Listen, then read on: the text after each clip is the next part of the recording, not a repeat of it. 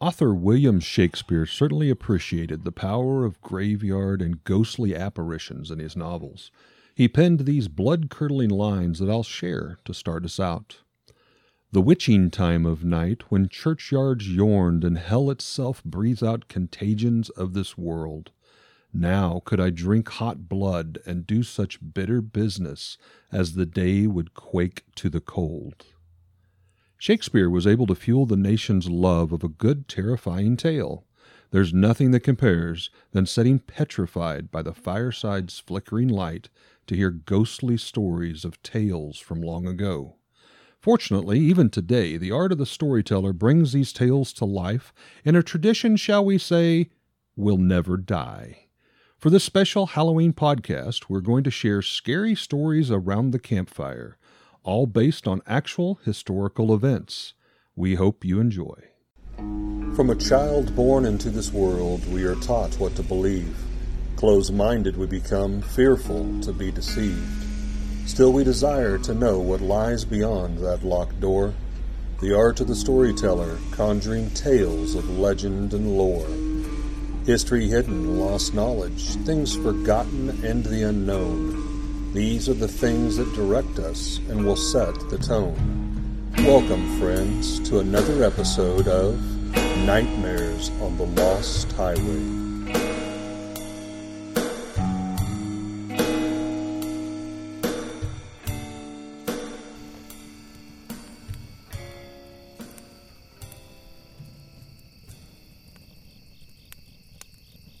It was the evening of October 31st. According to the ancient Celtic view, the old year was about to end. Across the western Atlantic seaboard, the gathering darkness cloaked the lands in shrouds of mist. The turbulent event of the sun setting on this day began to open up a realm to the Shadow Kingdom. The closing of one door and the opening of the new year approached, where worlds collided and mixed with one another. This was Samhain, the feast of the dying sun, a time of the mysterious, the marvelous, and the mischievous. The ancient tradition of Samhain started with the lighting of a single giant bonfire. This could be seen across the land. This was to celebrate the new year that lied just ahead. Runners would then carry torches from that source fire and travel and light surrounding smaller fires. Sparks of fire ignited the night sky, and the land was bathed in flame. On this night, the walls between the worlds could be breached. On this night, all the way through midwinter, the power of the darkness would continue to grow. Barriers between past, present, and future ceased to exist as if with a revolving door. Ancestral spirits came back to visit the living, crossing the threshold of the afterworld ethereal beings would be allowed to roam far and wide across the earth, often wreaking havoc and mischievous actions of unsuspecting victims. Weary human travelers might find themselves confused or lost somewhere between the veils, perhaps around a campfire tale with nightmarish stories to tell. Welcome, friends, to a very special Halloween edition of Nightmares on the Lost Highway. I think we're we're fortunate that, that we release on Saturdays, and this year Saturday uh, Halloween falls on Saturday. Boom! Right so, on that Saturday. Uh, we're gonna. I think we're gonna run a little bit long. Is the plan today? We're gonna tell some stories. Try to evoke that feeling of sitting around the campfire, just telling some old tales. So, Eric, I know I've talked to you about Ape Canyon once before. At least once or twice. It's uh one of my my, my favorite stories involving well, what these gentlemen called gorilla men. But in the summer of 1924, a group of prospectors stumbled out of the woods one day, shaking and glassy eyed, uh, seemingly uh, in shock and traumatized by something that they had experienced not that long before. Uh, there was uh, Fred Beck, Gabe Lefevre, John Peterson, Marion Smith, and then Smith's son Roy. They claimed they had been beset by gorilla men Gorilla Man. In their, their their cabin, they were. This is out in California, I believe, or, or no, Oregon. Uh, out in the you know Pacific Northwest. These men were, of course, gold hunters. They'd built this cabin out in the woods, way way back in this canyon, and that was sort of their base camp for their operations. They they'd strike out from there to, to find their gold deposits wherever they might. They were doing okay, and they were coming back about they were about eight miles from a place called Spirit Lake when they encountered four animals moving through the forest. They walked like humans, uh, covered in long black hair. Uh, they described them having four inch long ears that stick straight up, which is a little weird. That's unusual. Uh, they had four toes on each foot, short and stubby. They would estimate that each was about 400 pounds. Big So these are these are big cr- creatures. These, are, of course, you know, you see something like that in the woods, you you you kind of panic a little bit. So Fred Beck took up his rifle and began shooting. Of course. If we don't understand it, shoot it. Apparently, he shot one of them three times, and this wounded animal toppled from a cliff. They figured, okay, the other the others ran off. We're safe. So they uh, they of course hightailed it back to their cabin, underestimating just how safe they were going to be that night. As the night wore on, they were awakened by by these loud bangs and booms, and uh, realized they were having large rocks thrown in their cabin. Now, mind you, you know, back in the day, this wasn't a, a well built cabin. This was sort of a shoddily, quickly put together cabin. A shack. Yeah, I mean, just a little more than a shack. Then, uh, as the night wore on, things got later and later, they heard large bodies being thrown against the walls and the doors. And eventually, one of these creatures managed to tear a hole in the roof. And once they ripped the hole in the roof and they were able to see who was inside, it became clear that Beck was their target. they were after him. Beck had shot one of their own. They, uh, they somehow managed to chuck two rocks through the roof, that hole in the roof, that hit Beck specifically, knocking him unconscious. They seemed to kind of back off a little bit after they had injured Beck, but they, they continued to attack this cabin throughout the night, chucking rocks at it, throwing their bodies against it. Uh, finally, when the sun rose, they seemed to feel that their work had been completed, and these these beasts lumbered back into the woods to leave these men in, at peace. Now, obviously, cautiously, they opened the door, they peeked around, and as soon as they realized there was a door left. yeah. As soon as they realized the these hairy ape men were gone, these these guys just hightailed it back to civilization. We out of here. Um, you know, I I'm a sucker for a good monster story, and and Bigfoot is is sort of America's monster. I think we can classify him as such. Absolutely. And most stories are peaceful, but again, a good monster story, monsters don't need to be friendly. And I, I like Ape Canyon in in that you know this guy shot one of them and killed it. You know, apparently, Dropped him off of a cliff. yeah, and and the rest Oof. the rest of them weren't having it. They they wanted to get their revenge. So. Good one. Good one.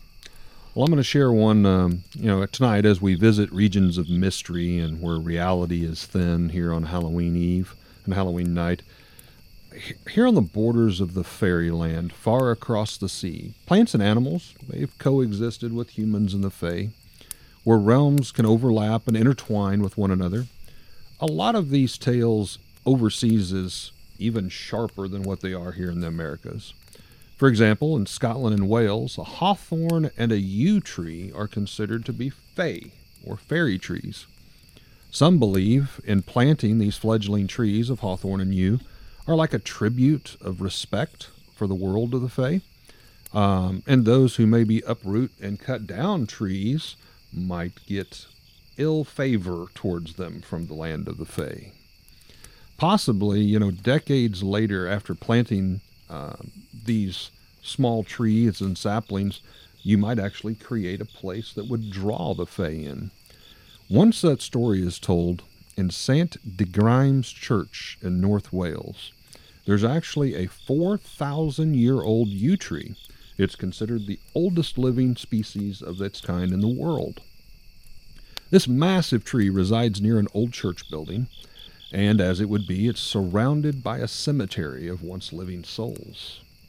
Some believe in the ways of this old tree that it's a portal, if you will, to the realm of the Fae. And this tree is like a guardian protecting those that are buried under its massive roots of the cemetery. Now, the spirit of the yew tree is said to whisper names of those in the parish that are doomed to die that year. Kind of a creepy little deal. Yeah, that you wouldn't want to hear that. You don't want to hear your name, But on one fateful summer night, a gentleman by the name of Sion Robert, he was a tailor, happened to be drinking, as people often do in the old pubs and taverns. And it was a festive night. There was bards plucking on a lute in one corner and singing songs of the old ways.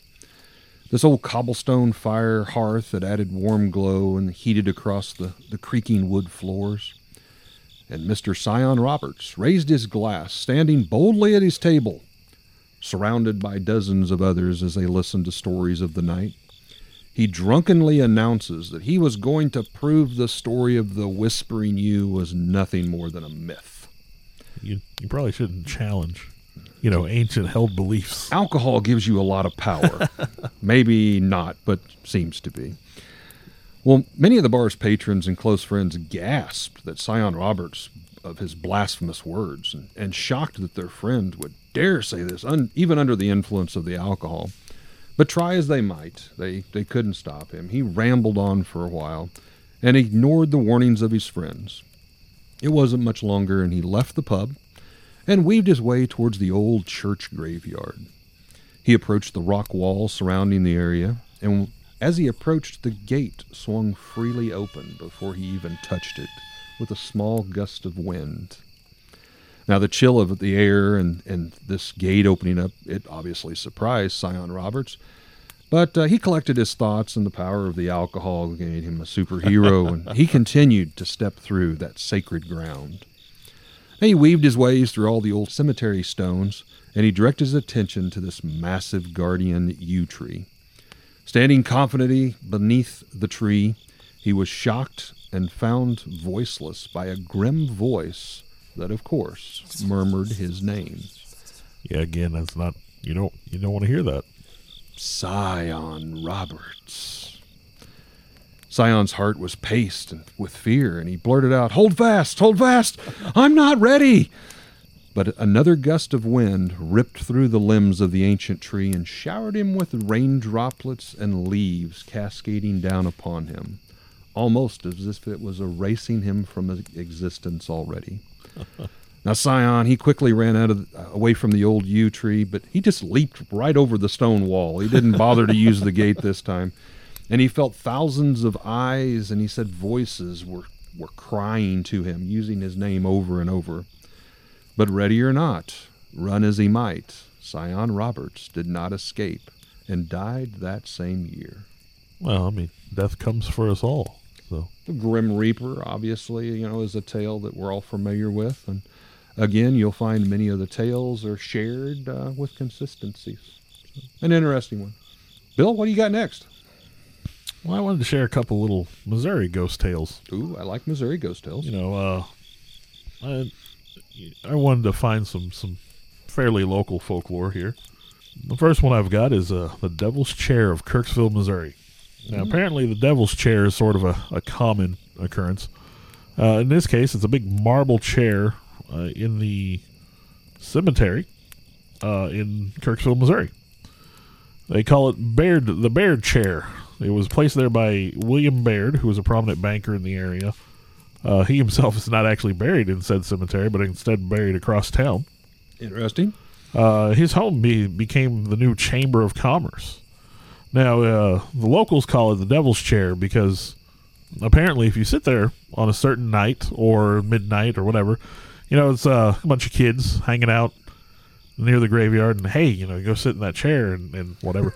um, now, typical devil's chair, something bad's going to happen to you. And the story of the Baird chair is if you sit there at midnight on Halloween or midnight or, you know, full it, moon or it, it, yeah, some I mean pretense. that story depends on who you talk to. Uh, undead hands are going to come forth from the graves to drag you down to join amongst their ranks. Ooh. I don't think anybody's ever actually seen that happen. uh, now, uh, dig around a little bit more, and, and, and other devil's chairs, of course, are, are known to do different things. You have the devil. There's certain ones that just scare you to death. You know, you're you're found in the chair the next day, your hair gone white, and right, you know, dead to the world. Uh, one of them apparently grants some sort of supernatural gift. You have, uh, I think they, they called it a superpower, but they could they didn't go into any detail. So, hmm. I think if you're going to sit in the devil's chair, you're probably taking a gamble. Right. It seems like more often than not, you're going to get drugged down to hell. Now, I, I did like that one, but that one there's not much to it. You know, just just don't sit in the devil's chair. Don't sit there. Now the other one is kind of you know you and I have, have had our I don't want to say run in, but definitely our adventures here, and uh, we'll talk about the Hornet Spook Light. Oh yes. Yeah. Um, for a little background, uh, the Hornet Spook Light is kind of an orange globe of light said to bob and bounce along a dirt road in northeast Oklahoma, not far from Joplin. Uh, actually, the, the name Hornet is from the Missouri town of Hornet, where it is pretty close to there. And we've both actually went there. Yeah, encountered some of the locals, and now we didn't see anything. I don't remember. I don't. I don't remember seeing anything. I remember that night there was a lot of sightseers. A Yeah, lot there of a lot of people there. It was kind of surprising. Sort of a yeah. I mean, it's a local legend. People go there. So now, uh, this area is also known as the Devil's Promenade by locals. So you know, There's that devil again. a nice, fittingly spooky name. But the the the light will travel east to west along a four mile gravel road. This light was supposedly first seen by Native Americans who were traveling along the infamous Trail of Tears in 1836, as it would dance and spin down along this this path, and it would rise and sometimes hover above the treetops before disappearing. Uh, some des- describe its motion as swinging side to side like a lantern. Now, the oldest tale of the origins of the spook light is from the Quapaw Indians. They say a Quapaw maiden that she'd fallen in love with this brave, but her father would not allow her to marry him. He didn't. Uh, he didn't have a large enough dowry to secure, you know, her hand in marriage, and so they they ran off. They eloped, but they were pursued by a party of warriors because, of course, her father's not having it. Not having that. Yeah, yeah. Um, the couple, close uh, to being apprehended, they joined hands and leapt to their death into the spring river. And shortly after that, you would begin to see the light, and, and then that light is, of course, them, you know, searching for their place in this world. Now, another one is that it, uh, a miner who returned to his cabin to find that Indians had attacked while he was away. His wife and children were missing, and he took up his lantern and, and to this day continues to search for his missing wife and child. Hmm. Sad story. And then others will say it's the ghost of an Osage chief who was decapitated. And he carries a lantern and continues to look for his missing head to this very day. The headless horseman, if you will. Now, my favorite story of the origin of the Hornet Spooklight, and uh, this goes back to my childhood. I had, I had heard this tale told by a masterful, masterful storyteller. I was, uh, of course, my father worked at Silver Dollar City when I was growing up, and I had many opportunities to go to Silver Dollar City. And uh, there was a gentleman who walked the streets telling tales. And, and I sat down and listened to him one time when I was younger because, of course, things like this always fascinated me.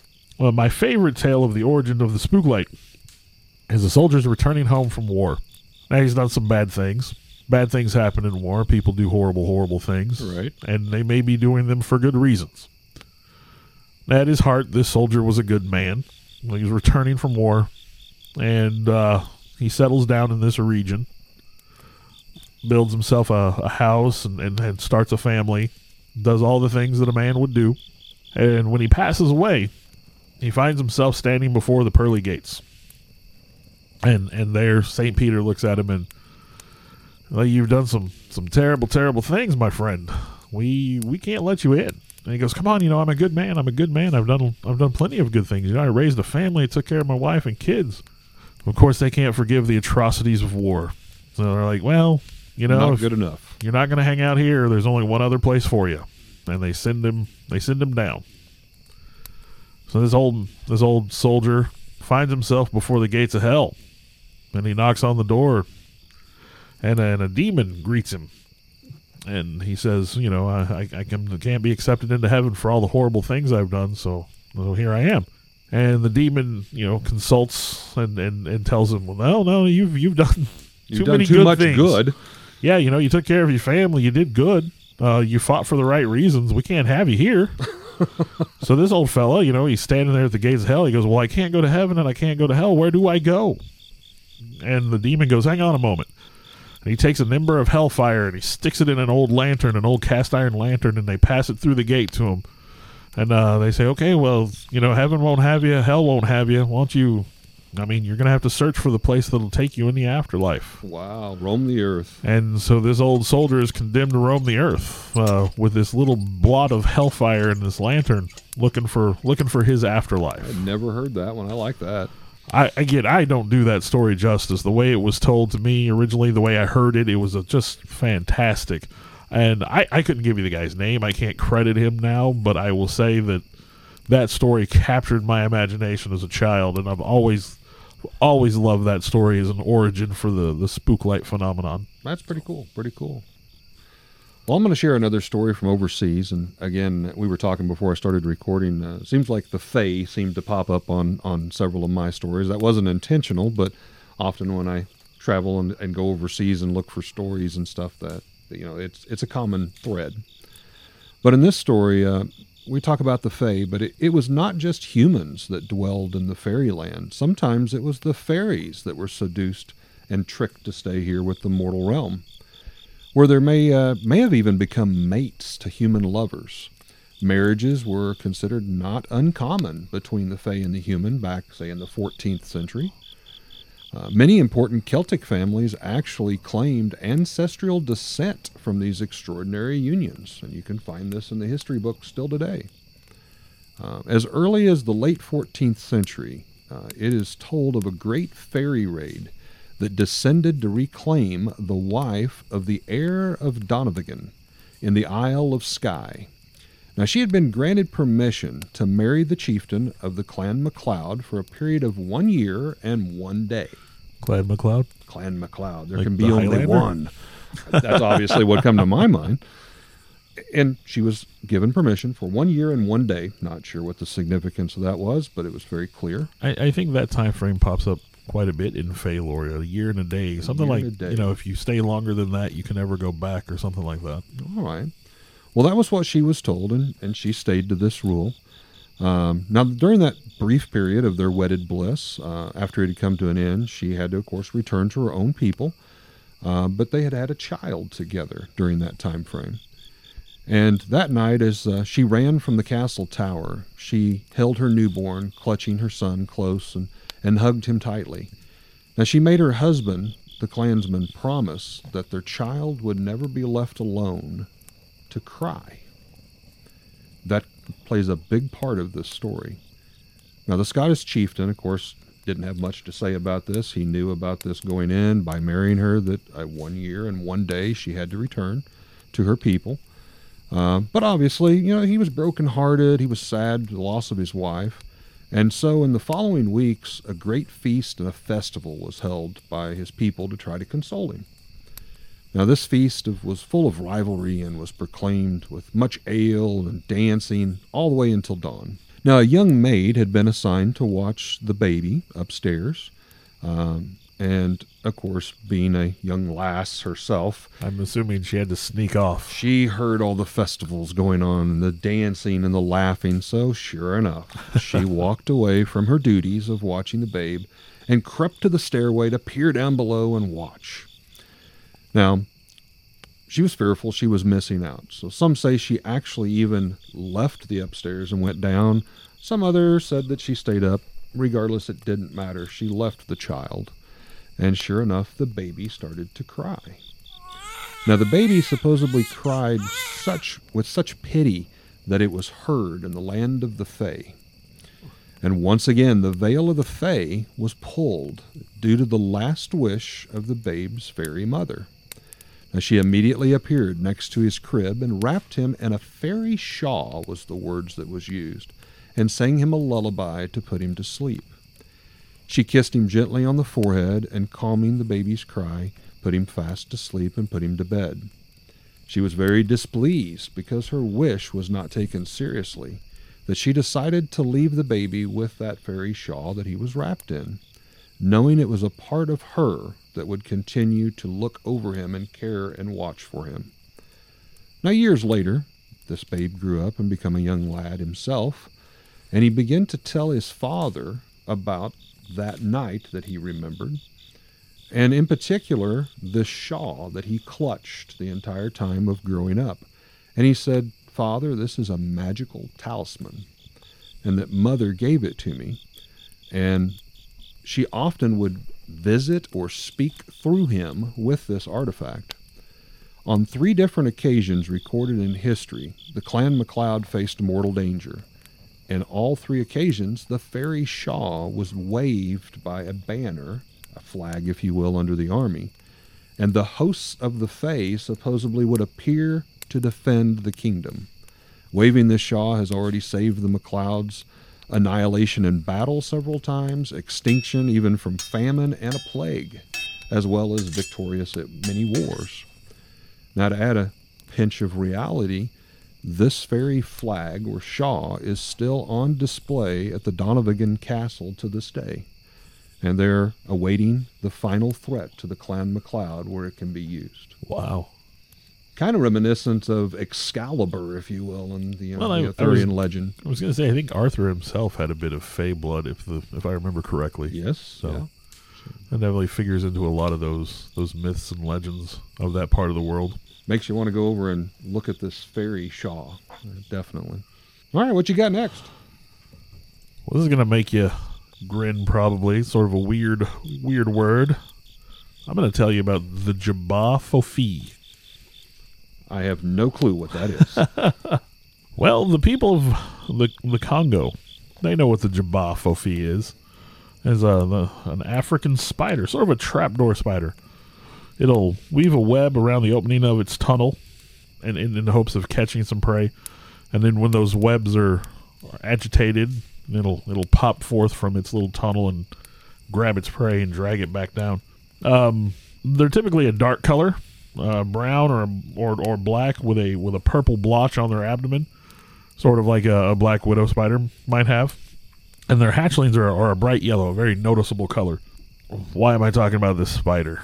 I mean, spiders are bad enough, right? we Well, got brown recluses here in Missouri. One of the, the first documented sightings was by a British missionary named Arthur John Symes. He came upon one uh, in the 1890s near Lake Nyassa. His, him and his men were, were tromping through the jungle. I'm assuming he was there to convert, you know, missionaries in, the, in Right. Africa. We've all we've all heard that old chestnut. uh, when his men got entangled in these webs and triggered the J'ba Fofi to attack, or two spiders came at them. One about two feet uh, in size, you know, across the legs, That's a big spider. and the other four feet. That's an even bigger spider. So the two feet one was assumed to be a male, since uh, in the spider world males are a little bit smaller usually. Now Symes was bitten in this attack, but they were eventually able to escape after shooting one of the spiders. Not long after, he began to uh, become very, very pale and develop severe chills. He got a severe swelling around the area of the bite, and before dropping into unconsciousness, would become delirious and rant and rave and, and, and, and be completely unintelligible. And eventually, he would succumb to the effects of the bite of the J'ba Fofi. Ooh, Now, that's a that's a big spider. That's a big. You'd spider. have to assume the bite of a four foot spider would leave a pretty good sized hole in you. Yeah. Now, years later, there was another sighting of the J'ba Fofi by an English couple. They were traveling down the road when they saw this shape move across the road from them. They thought it was like a cat or a small dog. Uh, it was a spider, roughly three feet across. They didn't try to pursue said spider. I'm not even sure if they continued down the road after that point, but Carry they, on, they carry didn't, on. They didn't want to have anything to do with it. Another recording of these creatures was uh, made by cryptozoologist William J. Gibbons. Now, Williams had gone to the Congo looking for Michele Mabimbe, which could be an entirely different story, but Mokele-mbembe is a Congolese dinosaur that's supposed to resemble the um, Brontosaurus, I You know, the vaguely long- familiar with the this. yes. sauropod type dinosaur. Yeah, yeah, yeah. Had a movie back in the 80s. But he spoke to the local pygmies about the Jabafofi. He had heard about it, and he doubted its existence. And the Japa and the pygmies were, oh no, it's real, it's real. We we've seen them. We we occasionally hunt them. Uh, said you know gave him the exact description, except for they said the spiders could reach as much as five feet in in size. Wow. But they said that they typically would shy away from them if they, you know, they, they didn't want to run into them at all. Sounds like good common sense. Yeah, five foot spider, man. a spider is as big as a person. And these were pygmies, so who knows how big it was in relation to them. But they were they you know they told him you know you want to stay away from them if you see them don't mess with them don't mess with their eggs because I guess their eggs are like the size of a chicken egg or something you know they're they're noticeable noticeably bigger than a you know normal spider. Right, right. But they said, uh, yeah, no, if you see the Jabafo you just stay away from that thing. But luckily for him, they said, you know, the Jabafo had been, you know, they used to be much more common. They're slowly disappearing in the Congo. So maybe, More reclusive. Yeah, may, may, either hiding from us or, or maybe like, you know, a lot of species, maybe we're just getting On the line to extinction. Uh, now, there was a video released on in, in March of 2013 on YouTube. It supposedly shows the J'ba Fofi near a watering hole in Mozambique. I've watched this video. I've watched this video more than once. What's your thoughts? I never saw the spider. Never saw the spider. It's it's a it's a wide angle of this watering hole. It's got some trees on one side, and it's got like a single tree on the other. And they say if you watch by the single tree, you'll see the J'ba Fofi come up to the tree and then kind of go back. I would think you would be able to see a foot, two foot, three foot, five foot spider. there's something there. I'm not gonna lie. There is something in the video. Hmm. Now, whether it's a five foot spider or an, an alligator or a lion or whatever, I I, could, I can't tell you what it is. I can tell you there's a thing there.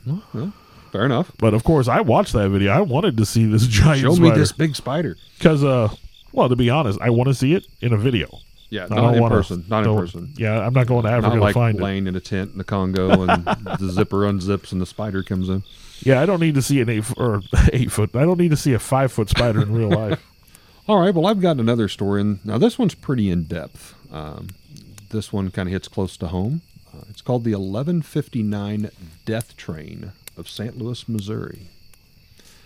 Now, to kind of set the pace here a little bit, um, we're, we're going back several years.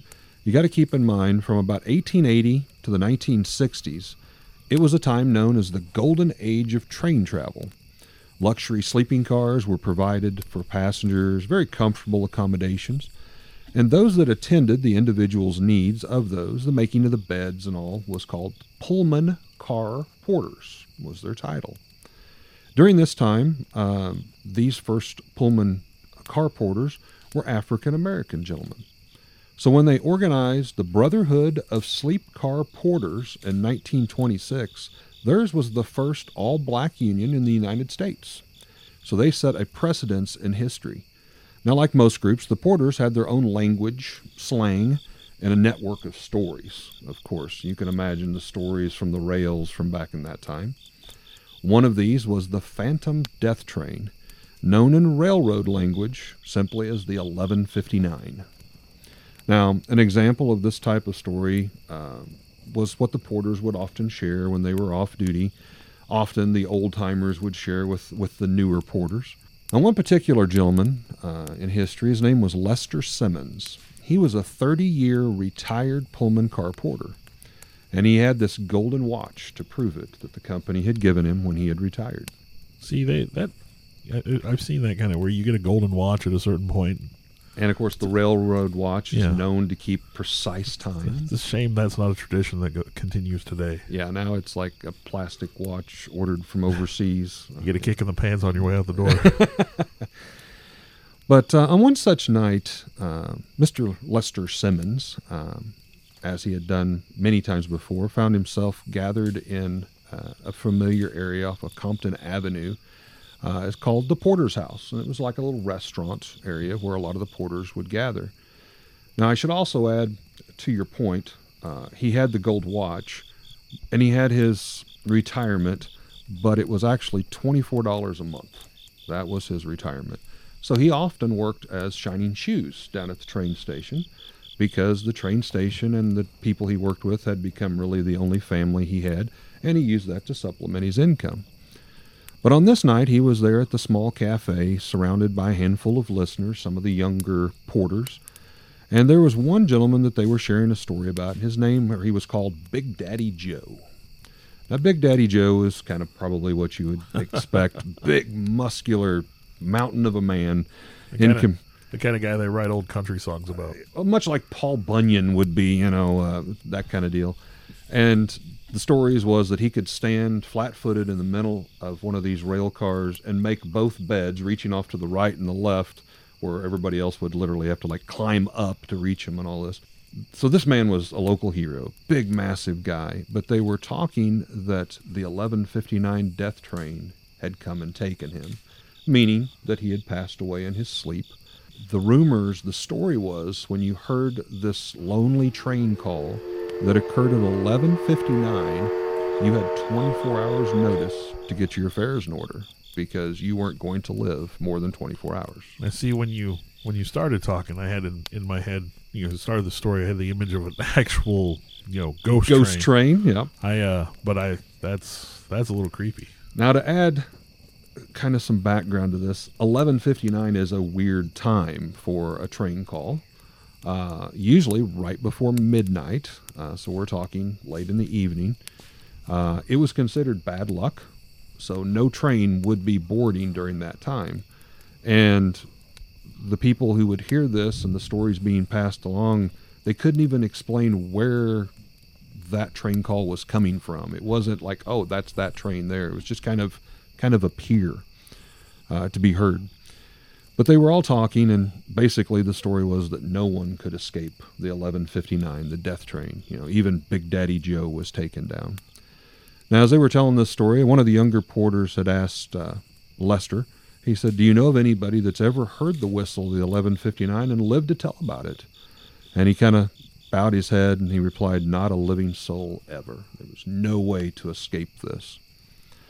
Now, another porter spoke up and he asked, Did you all hear about Old Tip? Now, Old Tip was another one of the old time porters. And uh, Mr. Simmons had raised his head because he had served with Old Tip. And he said, No, what about him? And he says, Well, he caught the 1159 up in Kansas City just a few months ago. And he was kind of saddened to hear that because Old Tip was a close friend and he had not heard of the passing. And he kind of shook his head and he goes, Well, I guess there's getting to be fewer and fewer of us old timers. There's only one other besides myself, a gentleman by the name of Willie Beavers. So basically, it's just the two of us that would still remain. Now, Lester had looked down at this golden watch that he'd retired and he'd lost track of time, and he knew he had to be shining shoes the next day, so he excused himself and uh, said his usual goodbyes and took across his normal route back home across the 18th Street Bridge. Now that went right over the train station. And in the darkness, he looked down over the train yard, picking out familiar shapes. He picked out the Hummingbird and the Zephyr, both were popular trains at that time, that he had worked on individually. But the time was kind of a new dawning of an age of airplanes. So this time of the magical era of railway, railway traveling was coming to a close. Now, as he crossed that bridge, he felt a sharp pain in his chest. He said it stopped him in his tracks. At the exact same time, he heard the mournful sound of the train whistle. That carried from a faraway off place in the wind, and ignoring the pain, Mr. Simmons just simply looked at the station, and he knew nothing was scheduled to come in on that time, like what I had mentioned. Nervously, he lit a match in the darkness on top of the bridge, looking over the train station. And in that flickering light, he checked his golden watch. And sure enough, it was 11:59. He had just got the call, the call of the 11:59. "No," he said in the darkness. "I'm not ready. I've got plenty of life left in me. I'm going to find a way to beat this." Fear quickened his pace, and he quickly reached his small apartment, hurried up the steps, his mind racing with ways that he would plan the next 24 hours, his heart pounding. Beads of sweat started to come off of his forehead, and he felt a tingling sensation in his left arm. He gathered his thoughts for an idea. There wasn't a moment to waste, but in his own words that he had just said, Ain't no way to escape the final ride on the 1159, but I'm going to try.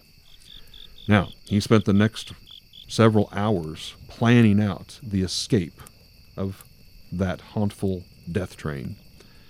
He wouldn't eat or drink anything. Therefore, in his mind, I can't choke or die of food poisoning or cause a cooking fire if I'm cooking in the kitchen. He shut off the space heater to avoid any explosions or a gas leak. He nailed the door and the single window shut so no intruders could come in and sneak in and possibly do him harm. Still, he wondered, it's a nice, calm night, it's warm, but what if there's that storm? It could bust through the window. Shards of glass could hit me. So he moved his high back chair against the window, and he sat firmly there. Afraid to turn on a light, he sat there as darkness crept into his apartment. I will survive, he said. He sat there in the dark that entire night, tricks of shadows in the apartment messing with his mind. And then he heard a knock on the door. And he was afraid to move, afraid to answer it. Possibly it was someone with a gun that was going to rob him. Before long, he heard footsteps leading off in the hallway. Whew, I made it. It wasn't about an hour later. Another knock on the door. He ignored it again. It went away the first time. Maybe it'll go away the second. And he finally did. Kept hearing in the darkness the tick, tick, tick of the golden watch that he clutched in his hand. Now, at the mention of all of this, the good and the bad, he thought back over his life. He had chose the rail life. He had never got married, never had any children, and so he began to do what all of us would do. What if? What if I had went with my brother to Chicago when he asked me to travel there? What if I had married my, my school sweetheart? But continued to hold the golden watch. Tick, tick, tick, continued. He was just trying to buy the time to get through. He'd sat there for so long that he noticed his legs were starting to get numb, and before long he started to nod off to sleep. He was awakened by what he thought he heard again was a train whistle. But afraid to light a match in case there was a gas leak or to turn on a light, he decided it's got to be getting close. Surely I must have slept a couple hours. We must be getting close to the time. He sat there for a little bit longer, kept hearing the golden watch tick, tick, tick. Finally, he couldn't stand it anymore. He pulled out a match. Gas leak or not, I've got to know what time it is. And he lit the match and he looked down and it was 11:57. 2 minutes to spare. He quickly extinguished the match and he sat there.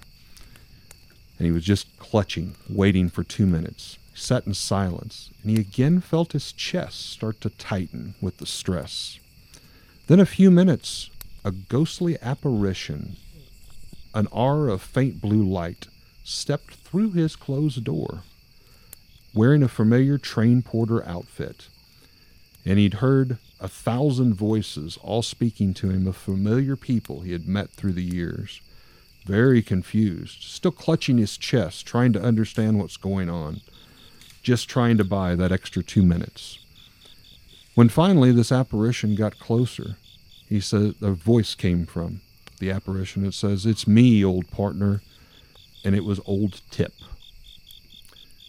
Realizing that it was old Tip, his friend, even in a ghostly apparition, seemed to bring calmness to Mr. Simmons. And the specter basically said, uh, I'm here. It's your time. And he said, Well, I knew I had to try to defeat it, but I knew in my heart I couldn't. It must not be so bad because a friend came back to get me. And he goes, I guess just this just leaves old Willie Beaver will be the only one left of our entire group. And the specter old Tip replied, Not for long. Not for long. Finally, he kind of stood up out of the chair, rubbing his legs that had fallen asleep, holding his left arm that was now numb. Well, I'm ready. I think it's time. Then he saw a great single beam like a headlight, and he heard the deafening whistle blast one last time, right before an engine tore through the entire front of the apartment, shattering glass and splintering wood. A renegade ghost engine collapsed and demolished everything in its path, including Lester's last heartbeat. Now, when Lester didn't show up to work at the shoeshine station for the next two days in a row, eventually some of his friends went to his place, found the apartment. It wasn't shattered. A train had not ran through it. But they did find their friend lying on the floor, his eyes open and affixed, clutching the golden watch. When they got the golden watch out, it had stopped on exactly 11:59. the ghost train. So that's another one of those death comes for us all tales. It uh, seems to be kind of a general trend. I don't think any of us are getting out of this alive. Well, and, and the you know seeing all of his old friends there at the end, that seems to be, you know, hopefully when the time comes, say we can we can get. only hope for that. Definitely. I will say that when my time comes, I don't want to remember the time I spent working in a factory, though. I don't want that to be any indicator at the end. I used to always joke, and I have kind of a sick sense of humor, but that uh, I would probably die at work, and they would taxidermy, maybe put a sign around my neck. How may I help you? Okay, this this a little off topic completely. But I, I continuously joke with my kids that when I do pass on, I want to be taxidermied. I want to be put on the couch with a television remote in my hand, and I want a, a motion activated deal. So when they step between me and the TV, is one of my favorite sayings. I got it from my mom, and she got it from her dad. Hey, hey, you're not made out of glass, you know. Make a bad window. I really hope they don't do that. That'd Yeah. be morbid. Reminds me of the Florida Frankenstein episode a little bit. yeah, there you go. So uh, that was a little dark. I'm gonna Why, thank you. gonna lighten it up maybe a little bit. I want to talk about a, a lady who became known as Queen of the Fire Eaters back in the 1800s. Her name was Joe Girardelli. I just kind of stumbled upon her story by by random one day, and there's really not a lot to it. There's not very much known about her, but she was known as Queen of the Fire Eaters, and her act was very well documented. I'm all ears. So she's born in Italy in the 1780s. She moved to England around the 1810s, and she would perform for all classes of people. She wasn't she wasn't just in vogue with the the rich or the poor or whatever. Like everybody came to see Joe Girardelli, the Queen of the Fire Eaters. Uh, she would start her uh, shows by taking a mouthful of nitric acid, and she would swish that around in her mouth, uh, and then she would take out an iron bar and spit on it, and that acid would just sizzle as it hit that metal. So to prove that like this is actual This is legit acid. acid. And again, you know, people would, would look at her mouth and she'd be uninjured. You know, there was no sign that the acid had any effect on her whatsoever. Wow. The next trick, she would take uh she would have them bring out a big pot of boiling oil. And she would take this this boiling oil and she'd drop an egg into it. And then she'd bring, you know, scoop the egg out and crack it open to, to show that it had been cooked. Then she'd take a mouthful of that oil, swish it around a little bit, and then spit it into a fire where it would burst into flames. Now, mind you, boiling oil when she puts it in her mouth. And again, How can this be? yeah, no sign of injury in her mouth. She would take a mouthful of molten sealing wax, you know, like you put on a on a letter back in the old days. Right, right. And then she would ask uh, an audience member to come forth and, and take and make an impression on the wax on her tongue. So, you know, she had audience participation. They were right there in her face looking at her. Uh, the next trick, one of her most well known, was she would have them bring in a, a container full of molten lead. I think you already know where this is going. Dialing this up just constantly. Yeah, I think you know where this is going. She would pick up the molten lead with her bare hands and pour it, you know, from her hand to her mouth. Cup her hand basically and pour Yeah, it in. and then she would reach in and take out the coin-sized pieces that she had poured in there to show that it was cooling in her mouth. There were a couple other things that she would occasionally do. Um, she would take a take a metal shovel and stick it into a fire, wait for it to get red hot, and then she would pull that shovel out and place it against her skin and her hair. Ow. Yeah, and and and absolutely no sign that it was burning. Didn't burn the hair, didn't singe the hair. And then she would always close the show by taking said shovel and pressing her tongue against it, and, and allowing the audience to hear the hiss of the the fl- liquid, you know, the saliva on her tongue as it Sizzle. steamed off. Now, the scientists and the skeptics of the time, they didn't believe it. They, they they weren't buying it. There was definitely something she was doing. She was taking some kind of action, some kind of precaution, something in her mouth, something on her, you know, some kind of preventative to keep her from being burned Obviously would have to. she allowed herself to be, you know, eh, observed multiple Examined, times, yeah. examined.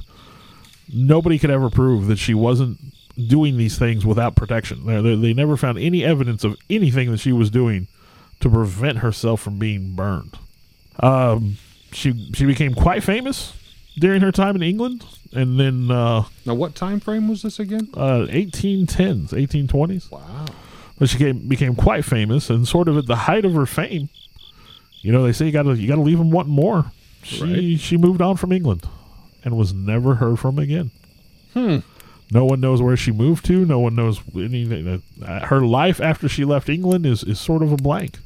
She just sort of disappeared in the end. Crazy, crazy, crazy. You know, we see the fire eaters today, and they take the, the stuff. My son even watched a, a YouTube video that sort of walks you through the process of modern fire eating, and it's while it's not the safest, it's definitely you know a, a there there's an art form to it, and, and you there's a way to do it with with to minimize the injury to Use yourself. protection. Kids always use protection. but uh, the thing she was doing, like people, I mean, even today they can't duplicate her feats. They don't know what she did, how That's she did it. Uncanny. That's wow. But uh, the the headline I found just had her labeled as Joe Girardelli, the fireproof lady. And then you know I I read the story and, and just Queen of the Fire Eater, the things that she did, it was crazy. Now, did she ever come to the United States? Did you say? No, uh, she was born in Italy, moved to England, and then disappeared. And just disappeared from there. So Very interesting. yeah, just that, that she just kind of disappears. Huh. So, so if you're listening to this on the day we release it, which I don't I don't know how often that happens, it's Halloween. Halloween. And Halloween, of course, we talked about the origins a little bit earlier. But there's been a lot of a lot of stories that kind of come out of Halloween, a lot of urban legends, and we're just gonna kind of gonna shotgun blast some some little tidbits here, and we're gonna go back and forth, I think, and talk about these things. You know, you've got the the old standout of the razor blade and the apple. Oh yes, classic. Everybody hears that one. Of course, these tales are always believed to be overblown, and and most individual instances are hoax. And not to say it's never happened, but uh, Needles, uh, also yeah. putting apples. and it- and it, it kind of goes with the poison candy, the stories that started in the '80s. Um, but there was an actual story where a man did poison, like one of those giant Pixy Stix. The idea was he was trying to kill his kid to collect a life insurance policy. oh, that's dark and grimacing. So yeah, in the instances of the poison candy, it's typically a family member or someone that somebody knows that does it. It's not just random strangers passing out toxic candy. Now that's not to say don't check your candy. Not necessarily the Hansel and Gretel story. I don't know if you've heard about temporary tattoos Oh yes. and the the the story of the LSD laced tattoos and people tripping, or I've even I I managed to stumble upon strychnine, so toxic poisonous tattoos. I've, I've heard of rat poison uh, being put in it. Antifreeze, of course. Supposedly it has a sweet taste. Thank goodness I've never tasted it. I can't. I can't attest to that. yeah, antifreeze is supposed to be sweet. That's why dogs want it. That's why Yeah. dogs eat it.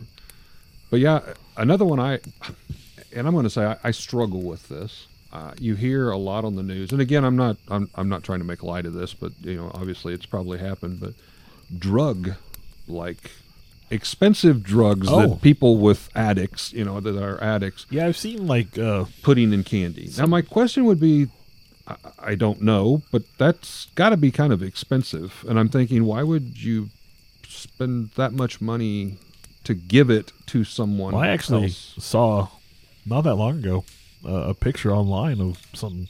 It looked like candy, but they were like you know they were loose, Mhm. and they said it's actually sort of a designer drug thing. I guess they Well- make them look like candy. Yes, that is a big thing, it's, and especially this year here in the state of Missouri, they recently just just a couple weeks ago, I believe they pulled somebody over, and they had I think it was like 20 pounds of this stuff, and uh, it even resembled the authentic candy names, but it was laced with marijuana and you know LSDs, Yeah, and I guess it goes with that. Goes without saying, don't eat loose candy in your candy bag. But I, you know, I I have to say, I would think that would be more for, uh, I don't know what the proper term is, adult Halloween parties that you would invite your friends over, not necessarily to give to random people, because I wouldn't think that stuff would be cheap. But Well, again, yeah, you think it costs money, you don't want to just hand it out. yeah, let's give it to random strangers. I think we've all heard of haunted houses, extreme haunted houses. I know there's there's one haunted house. I don't know where it's at. You have to sign a waiver to even go into it. But uh, you know the legend of the the five what they call the five level haunted house. It's just five stories, and this story circulated all around the country. And it's always like, hey, I know a guy who knows a guy who, you know what I mean. But uh, Third hand information. one version says it costs 25 bucks to get into the house, and they will give you $5 for each level you get through. So if you complete all five levels, you Get, get, all money, your money back. back. Wow. Each floor is purportedly scarier than the, the one before it. Progressively scary. And uh, you know, another version says that there's a cash prize if you can complete all levels, which has supposedly never been done. There are stories of those who are never seen again upon entering these houses. That's the people that would have got their money back. They say that, that most people disappear between the fourth and fifth floors. hmm And there's a story of one guy who uh, did manage to complete the fifth floor, and he was found in shock, wandering the streets the next day, you know, the November 1st, hair gone white, and, and unable to speak about his experience, spent the rest of his life institutionalized. Whoa. Uh, you know, a friend of a friend told me that. Yeah, yeah. Dial that up a bit. And then one of my more interesting ones that I, I found these these Halloween urban legends, and kind of possibly the origin of, of what we call you know the slashers today. There's a, a photo that circulate circulated of a 1962 Halloween party. A group of people gathered together, sort of uh, similar to the Overlook Hotel photo in, in The Shining. Gotcha. But in the middle is a, a guy in a black executioner's hood type mask, very sinister looking gentleman. And the story goes that at some point he locked all the doors to the house and decided he was going to kill everybody at this party. Now in this photo, there's easily 20, 30 people, so this guy had his work cut out for him. It's going to be a busy night.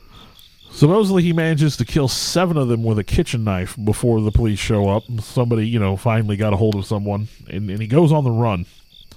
And uh, seven years later, the FBI find this mask at the site of a murder, and and they know it's the same mask. Seven years later, but that definitely sounds like uh, it could be, you know, like Jason and Michael Myers, Michael you know, the- Myers the, type. origins of the slasher story. So Urban myths and legends. Halloween is is just rife with them. Some closing words. Um, I'll kind of read a little poem here. A night when shadow worlds collide and past and present slip and slide. The dead and damned of every shade through our world may now parade. A millennia has passed since our ancestors had first commemorated Samhain, as we had talked about earlier. But today we preserve the festival that we call Halloween from these early origins. It's the most primitive pageant of the Western world that we still observe. Many layers of history are merged together with urban legends sprinkled in, and in ancient customs that we still celebrate on the darkest night of the year. Now, this year in particular, uh, my wife was reading, is going to be a full moon on Halloween. It's also a blue moon, the second full moon of October. And I hate to say this, but hey, it's 2020. so there's that. 2020 has developed quite the reputation. Uh, indeed. Um, but the bonfire from the early origins that we had talked about not only marked the approaching of the new year, but the torches were used, as we said, to light the fires across the lands. Those old stories are still alive today, passed down through generations, updated a little bit to, to fit, you know, our generations that we have. But thank goodness we still have storytellers because while we do have movies and television, to me, I still like the story that you can use your imagination and picture things yourselves. Well, like like I said, that uh, that old storyteller in Silver Dollar City, which I'll never remember the guy's name, but nothing captures the imagination. He made an imprint on you. I mean, I, I remember that story today almost as, as as I as if I'd heard it yesterday. I mean, just there's there's nothing better than sitting around the fire telling these these sta- stories. Well, and again, tonight was kind of a special night, a Halloween special, if you will, but this is yet just another example of stories that you'll find on Nightmares on the Lost Highway. We hope you had some fun tonight. We entertained, humored you a little.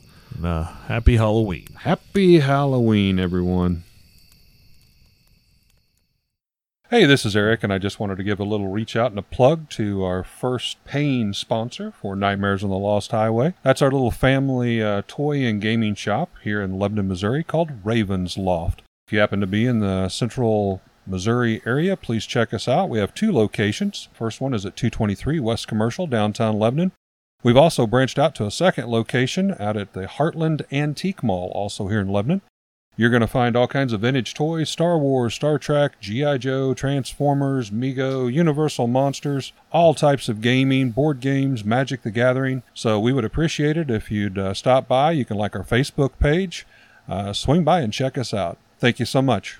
I would like to thank uh, Alex Tudor, who has been helping us uh, a lot uh, with our endeavors on this podcast. You could call him our producer at this point, I think. Our producer, electronic recording technician, um, um, he's uh, the one that's setting up all the mics and the hardware in the background. And then Bill Weirs is going through taking his time to try to clean and edit this up and uh, give us the best possible version that we can present to you folks.